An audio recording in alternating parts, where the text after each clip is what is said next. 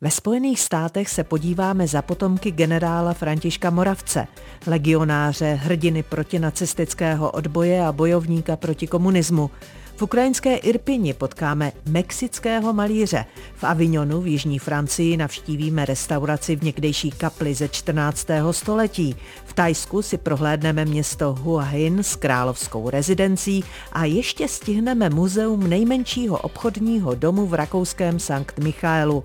Takové bude naše dnešní pomyslné putování. Od mikrofonu zdraví a příjemný poslech přeje Helena Berková. Reportáže zahraničních zpravodajů.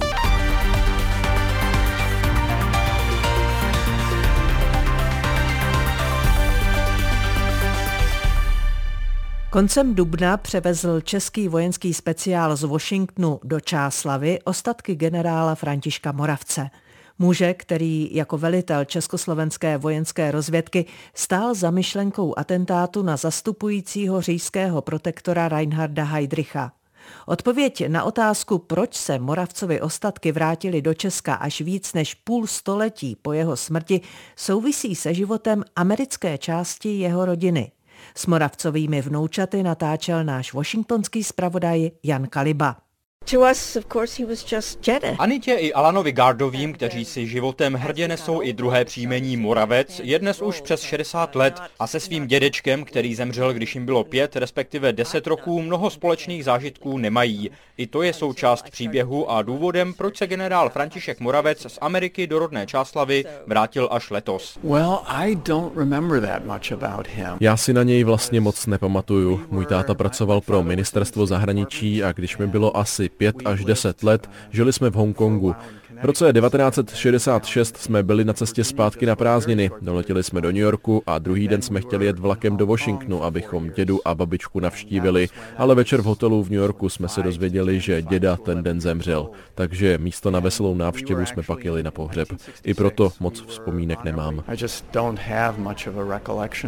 Anita byla ještě o pět let mladší a v Československu byl tou dobou hluboký komunismus, takže příběh generála, který kariéru zakončil a zemřel v amerických službách, službách nadlouho usnul. For many years under communism, the only po mnoho let za komunismu mohla československá část naší rodiny bezpečně komunikovat jen s mou tetou, která si za války vzala Američana a byla na západě legálně.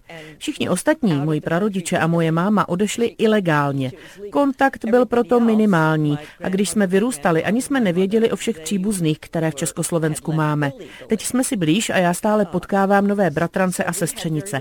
Tehdy pro mě Československo byly jen úžasné babičiny koláče a příběhy thinking of, of Kolachi and such and the stories. Historky ožily v roce 1990, skoro čtvrt století po generálově smrti, kdy se jeho vnoučata poprvé vydala do jeho rodné země. Jejich matka, dcera Františka Moravce, jim ukázala třeba rodinnou chalupu u Plzně a místo, kam jako malá chodívala s rodiči houbařit. Ovšem, jak víme, k posmrtnému návratu generála do vlasti zbývá tou dobou stále ještě víc než 30 let, i proto, že v americké americkém prostředí je význam generála Moravce jiný než v Česku. Tady je skoro neznámý. Občas potkám někoho, kdo o něm slyšel, nebo aspoň slyšel o Heidrichovi a o operaci Antropoid. Tak jim vyprávím, že za tím atentátem stál můj děda. Ale Ameriku tato část historie moc neovlivnila, takže i povědomí o generálu Moravcovi je tu velmi malé. Co mě ale šokovalo, jak moc jeho repatriaci podpořila a zapojila se do ní americká armáda. V této komunitě panuje mnohem větší pochopení pro význam toho, co udělal, nejen pro Československo, ale i pro Spojené státy a svět. Takže jsem předtím mluvila s nesprávnými lidmi. Uh,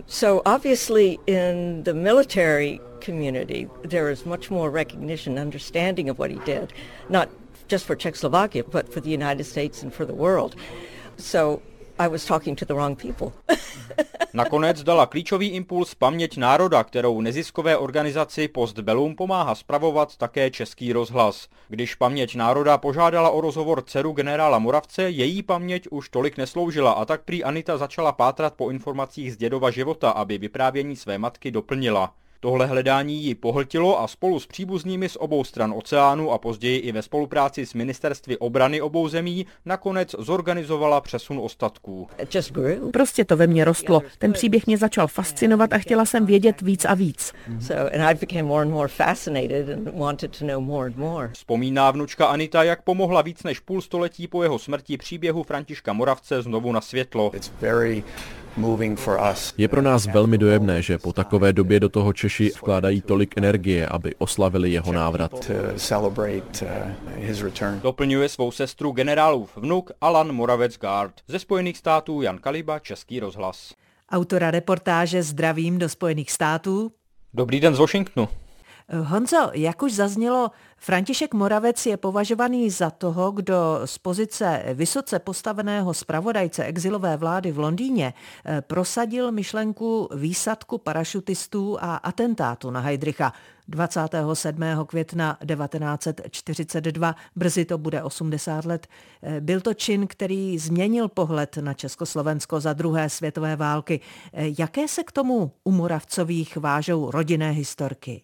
Zjevně i uvnitř rodiny v tom zůstává hodně tajemna, protože, jak jeho vnoučata říkají, generál František Moravec, co by velitel československého zpravodajství, později eh, pracoval jako zpravodajec i pro Spojené státy, tak on si pochopitelně nenosil práci domů, nevyprávěl, co ten den v práci všechno zažil, tak jako je to možné u jiných zaměstnání, takže, jak mi popisovala vnučka Anita, ani u nich doma dodnes neznají všechny okolnosti toho, jak vzniklo to rozhodnutí poslat z Anglie na území protektorátu parašutisty s cílem provést atentát na Reinharda Heydricha, ale Moravcovi jsou přesvědčení, že právě jejich dědeček hrál velkou roli v tom několika denním období, kdy to nebylo jisté, protože Beneš rozhodl, odsouhlasil operaci Antropoid a potom si to rozmyslel to je popsáno i v literatuře a rodina samozřejmě je přesvědčená, že právě František Moravec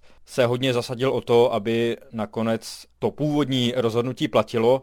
A když se americká část rodiny v roce 1990 po pádu komunismu poprvé vydala zpátky do Československa na návštěvu, tak jak vnučka Anita vzpomíná, první cesta vedla do pražského kostela Cyrila a Metoděje, kde parašutisté Kubiš a Gabčík zahynuli a Moravcovi tam položili věnec na jejich památku, protože i oni tady v Americe si uvědomují, jak ten čin byl důležitý pro další vývoj a pro to, aby Československo mohlo být znovu svobodné v budoucnosti. Eh, generál Moravec měl s některými členy zahraničního odboje napjaté vztahy. Eh, znají ho tak i v rodině? No ptal jsem se na to samozřejmě, je to u těch vnoučat, kterým bylo pět a deset hodně omezené tím, co spíš znají z vyprávění, než z vlastních vzpomínek, ale e, prý to tak bylo.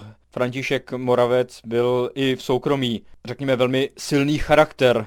Vlastně se to zase mísí s tou pracovní rovinou, protože i rodina ho vnímá jako člověka, kterému hodně záleželo na tom, aby lidé v jeho rodné zemi mohli žít svobodně a v demokracii. Šel si zatím eh, způsobem, který on považoval za správný a účinný a někdy to přinášelo pracovní rozepře. Hm. Slyšeli jsme, jak vnoučata v Americe příběh svého dědy postupně objevovala. Eh, proč se vlastně americká část rodiny nakonec rozhodla aktivně nabídnout eh, převoz ostatků generála Moravce za oceán?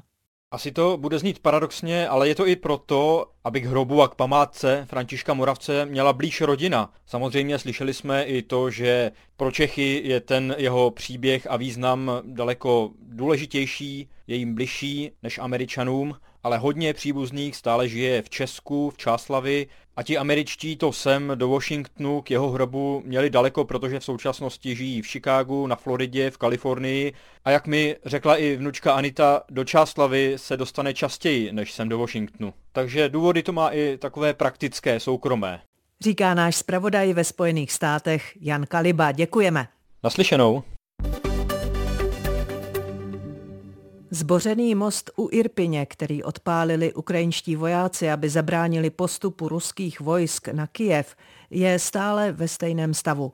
Vedle něj už ale stojí provizorní most, po kterém jezdí auta a u jednoho z těch zbořených pilířů je napnuté malířské plátno. S mexickým umělcem tam natáčela naše reportérka Jana Karasová. Zbořený most na předměstí Kijeva u města Irpiň, který odpálili ukrajinští vojáci, aby zabránili postupu ruských vojsk na Kijev, tak zůstává stále ve stejném stavu. Okolo něj je už ale vystavěný takový provizorní most, po kterém jezdí čile doprava a u jednoho z těch zbořených pilířů je teď roztáhnuté malířské plátno. What are you doing here? My name is Roberto Marquez. Mexický malíř Roberto Marquez, uměleckým jménem Robens, v Irpini pracuje jako dobrovolník s lidmi, u kterých bydlí. Když je pěkné počasí, jako zrovna dnes, tak se přesune pod most a maluje. Let's step back a little bit just right here. From the right tab, Tady vpravo, toto bude jediná postava na obraze, která má co dočinění s invazí. Narušitel. Vypadá, že má vše pod kontrolou, ale nemá. Na pravé straně je v oranžových barvách obrys postavy, která jakoby pojídala své okolí. Stylem i tématem Robenza inspiroval obraz Pabla Picasa Gernika. Ten připomíná vybombardování stejnojmeného města v roce 1937 v době španělské občanské války.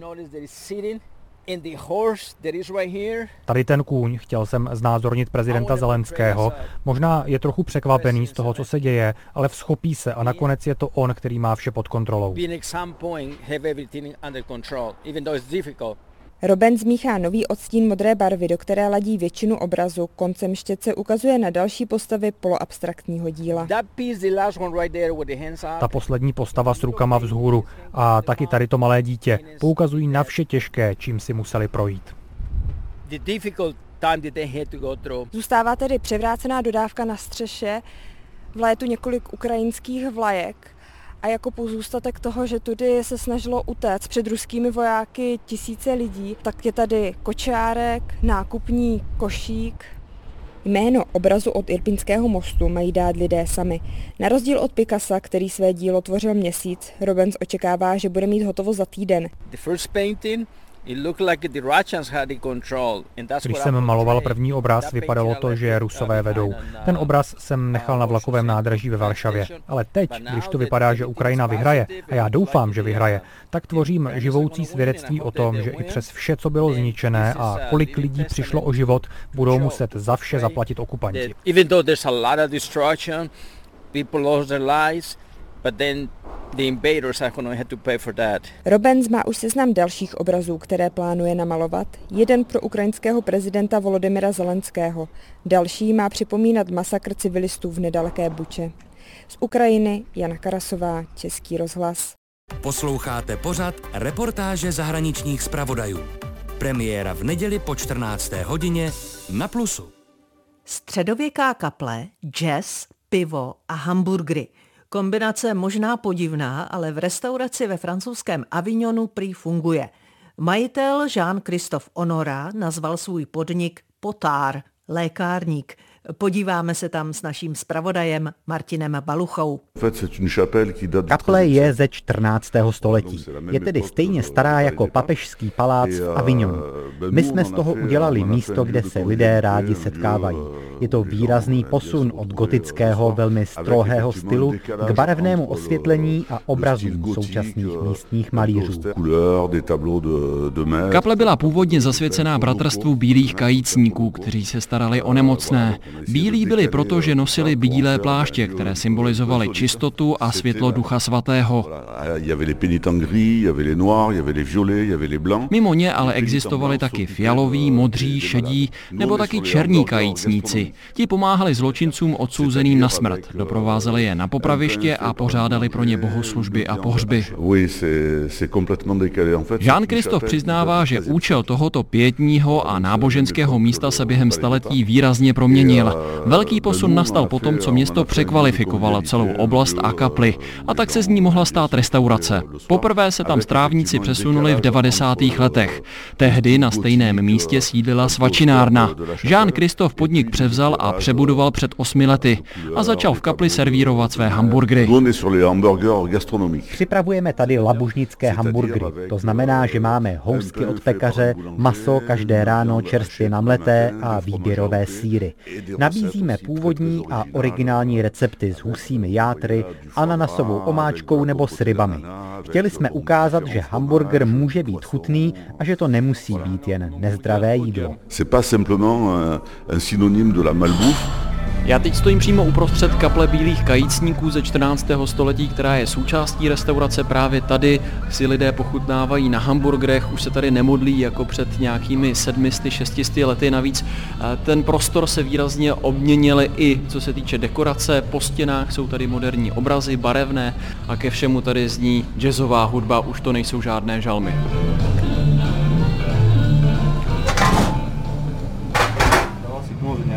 Tady už se všechno připravuje na hamburgery, teď Florian připravuje cibuli, říká, že je skaramelizuje. Příprava je velmi jednoduchá. Vezmete cibuli a polovinu její váhy přidáte v cukru. Nic to není. Dvě kila cibule, říká Florian, trvá skaramelizovat asi tak hodinu a půl a tajemství je ty cibule tam nenechávat příliš dlouho, spíš dřív je vyndat. Est-ce que vous êtes en train de faire Žád říká, že to tady jenom není o hamburgerech, ale lidé se tady můžou objednat i vegetariánské jídlo. Teď připravuje právě falafel. Základ děláme z cizrny a z čočky. Pak přidáváme mandlový prášek, kukuřičný škrob, lískové ořechy, citron a koriandr. Merci. Teď mi přistál na, na stole krásný velký hamburger, salátek, brambory, No ale akorát na ten hamburger, abych si teda vylomil čelist. Mm-hmm. Sednout si s hamburgerem nebo falafelem můžete nejen ve středověké kapli, ale taky pod krásnou lípou přímo naproti restauraci. Zatímco jsem si pochutnával na hamburgeru, tak mi Jean-Christophe líčil, že když kolem stromu řemeslníci před lety kopali, tak narazili na staré základy města. Historie v Avignonu dýchá nejen z podzemí, ale taky z okolních budov. Poblíž restaurace totiž ještě dnes najdete domy poškozené kulkami z druhé světové války. Z Avignonu Martin Balucha, Český rozhlas. Tajské letovisko Hua Hin leží asi 200 kilometrů jihozápadně od Bangkoku, když si to bývala rybářská vesnička. Ale pak si tam král postavil letní rezidenci a z vesnice se stalo lázeňské město – stojí za návštěvu. Natáčel tam náš zpravodaj David Jakš. Na místo tří hodin, které slibují tajské královské železnice, sem z Bangkoku pojedete minimálně 4,5. Pokud ale zvolíte denní spoj podél trati, i ve vlaku je rozhodně na co se dívat. Hua Hin je můj druhý domov. Jezdím tam pracovat, ale jen o víkendu, když se tam nahrnou lidé z Bangkoku. Večer, když odejdou úředníci, uklízím tam kanceláře. Říká mi slečna Pam. Moc mi k sobě nepasuje víkend a práce úředníků. I tajci říkají, že pátek je malá sobota a o sobotách a o nedělích, kdo nemusí, rozhodně nepracuje. Tenhle nádražní zvon vítá všechny cestující na jediném nástupišti v Hua Hin už od roku 1911. Selfiečko se zvonem a s budovou jako zdob viktoriánské Anglie mají ve svých mobilech policajti, studenti, baťuškáři i víkendové slečny, jako je PAM. Když se v říjnu roku 1911 vydal z Bangkoku na první cestu vlak Jižní královské dráhy, tahle stanice už tady stála. Vrchním ředitelem siamských železnic byl tehdy králův bratr, princ Pra Kampang Pech Aera Chayotin, a právě on stojí za architektonickou podobou železniční stanice. Je postavena z tropického dřeva, jako je týk, santal a také z cihel. Je to národní památka, ještě starší než hlavní železniční stanice Hua Lampong v Bangkoku. Říká mi jeden z cestujících, pan Anakot. Královské dynastii Chakri se v Hua Hin tak zalíbilo, že si tu postavila svou letní rezidenci. Do klasických siamských budov zasazených do přímořského parku utíká tajská modrá krev hlavně od dubna do září, kdy metropoli sužují až 40 stupňová horka. Cizincům je to jedno, ale tajská střední třída sem jezdí právě proto, že sem míří i královská rodina. Na sociálních sítích to potom dobře vypadá. Já, moře a za mnou královská rezidence. Posmívá se určitému nádechu snobství místní fotograf a patriot pan Rank. Město má přitom spoustu daleko zajímavějších magnetů. Třeba vyhlášenou art gallery, kterou vede jeden z místních patriotů a dává tam prostor nejen workshopům a výstavám, ale i výtvarným dílnám pro děti. Chodíme sem se synem každý víkend, je tu příjemný stín, dobrá káva a vůbec to celé má atmosféru něčeho, co rádi sdílíte s ostatními. A samozřejmě tu mají krásné umělecké kousky, jen mi tu chybí víc něčeho našeho, kmerského. Směje se pan Sang, Kambodžan, který v Hua Hin žije skoro 20 let a nezapře v sobě tradiční siamsko-kmerskou rivalitu. A když si večer dávám točeného čanga, neboli slona, od vedlejšího baru na mě mává slečna Pam. Vypadá výborně, ale nikde nevidím koště, mop nebo belík s vodou, když je tou uklízečkou. Asi by jí neladili k výraznému make-upu a vysokým lodičkám. Z tajského Huain David Jakš, Český rozhlas. Rakouský Sankt Michael je malá obec v údolí Lungau v Salzbursku. Má asi 3,5 tisíce obyvatel. A když se tam nějaké třeba už docela povyrostlé dítě zeptá, co znamená slovo hokinář, tak rodiče mu to mohou názorně předvést, protože tam mají muzeum hokinářství. Obchod patřil rodině Šarfetrových od roku 1861. V muzeu nejmenšího obchodního domu natáčel reportér Pavel Novák. Tak, to vypadá jako velmi, velmi starý obchod tohle. Je tady pult, na něm jsou plechové cedule, dokonce i Coca-Cola, taky Magi, koření. Je tady stará váha, značky Ideál, a velmi, velmi stará plechová pokladna. A samozřejmě spousta různých šuplíčků, spousta různých nádob. Pan Gerhard Scharfetter je ještě prodavačem. Stále v obchodě prodávám, ale už vedle v moderním, kde máme trafiku, papírnictví a hračkářství. Tady už to funguje jenom jako muzeum. Pan Gehert zatočil kličkou, nastavil na té pokladně různá čísla a potom, když se ta pokladna otevřela, tak vlastně mohl vydat zbytek tomu, kdo mu zaplatil třeba právě za vstupenky. A vstupenky jsou tady červené, žluté a zelené. Co se tu tak prodávalo tehdy? Takže se tu prodávali nejenom potraviny pro lidi, ale také krmivo, třeba pro slepice nebo krmná moučka. Zkrátka tady se dalo asi dostat úplně všechno. Dalo se tady koupit tehdy i nějaké třeba průmyslové zboží? Nussmann oder Tehdy se tady dali koupit nejenom potraviny a třeba ty belinky, ale dokonce i potřeby pro domácnost. Bylo takové smíšené zboží, opravdu se vším všudy. Pan Gerhard ukazuje třeba mlínek na ořechy nebo máselničku skleněná nádoba takového hrnatého tvaru, nahoře uzavřená víčkem a má to kličku a to, když se otáčelo, tak se uvnitř točilo něco, co vlastně z té smetany utlouklo máslo. In der Kriegszeit hat man uh když na konci války nebyla zrnková káva, tak se mohlo eh, v takovém pražícím boxu, skoro to vypadá jako takové velké čajové vajíčko, ale opravdu velké, přerostlé hodně, tak se do toho vlastně dávalo obilí žito a pražilo se, otáčelo se tím a připravovalo se vlastně žitná káva. Tak po třech dřevěných schodech vstupujeme do kanceláře, vlastně do zákulisí obchodu. Tady byla kancelář. Safe, ja. Mhm. Früher hat man nicht zur Kasse gehen können. Stará rozvrzaná pokladna Wertheim and Company Vídeň. Klasická pokladna se širokými stěnami, vysypanými popelem. Tehdy nedobytná pokladna, tehdy nedobytný safe. Ne, das tun wir dann verpachten. Eh, Pan Gerhard Scharfetter má dvě dcery a ani jedna z nich se nerozhodla, že by pokračovala ve vedení jeho obchodu. Dělají zkrátka něco jiného a až on skončí, až on půjde úplně do důchodu, tak ten obchod pronajme. Ale to neznamená, že by muzeum starého obchodu úplně skončilo, protože už se o něj dávno stará muzejní spolek tady v San Michaelu. Z údolí Lungau v Rakousku Pavel Novák, Český rozhlas. Jsme u cíle dnešního putování se zahraničními zpravodaji. Příjemný poslech dalšího vysílání stanice Český rozhlas Plus přeje Helena Berková.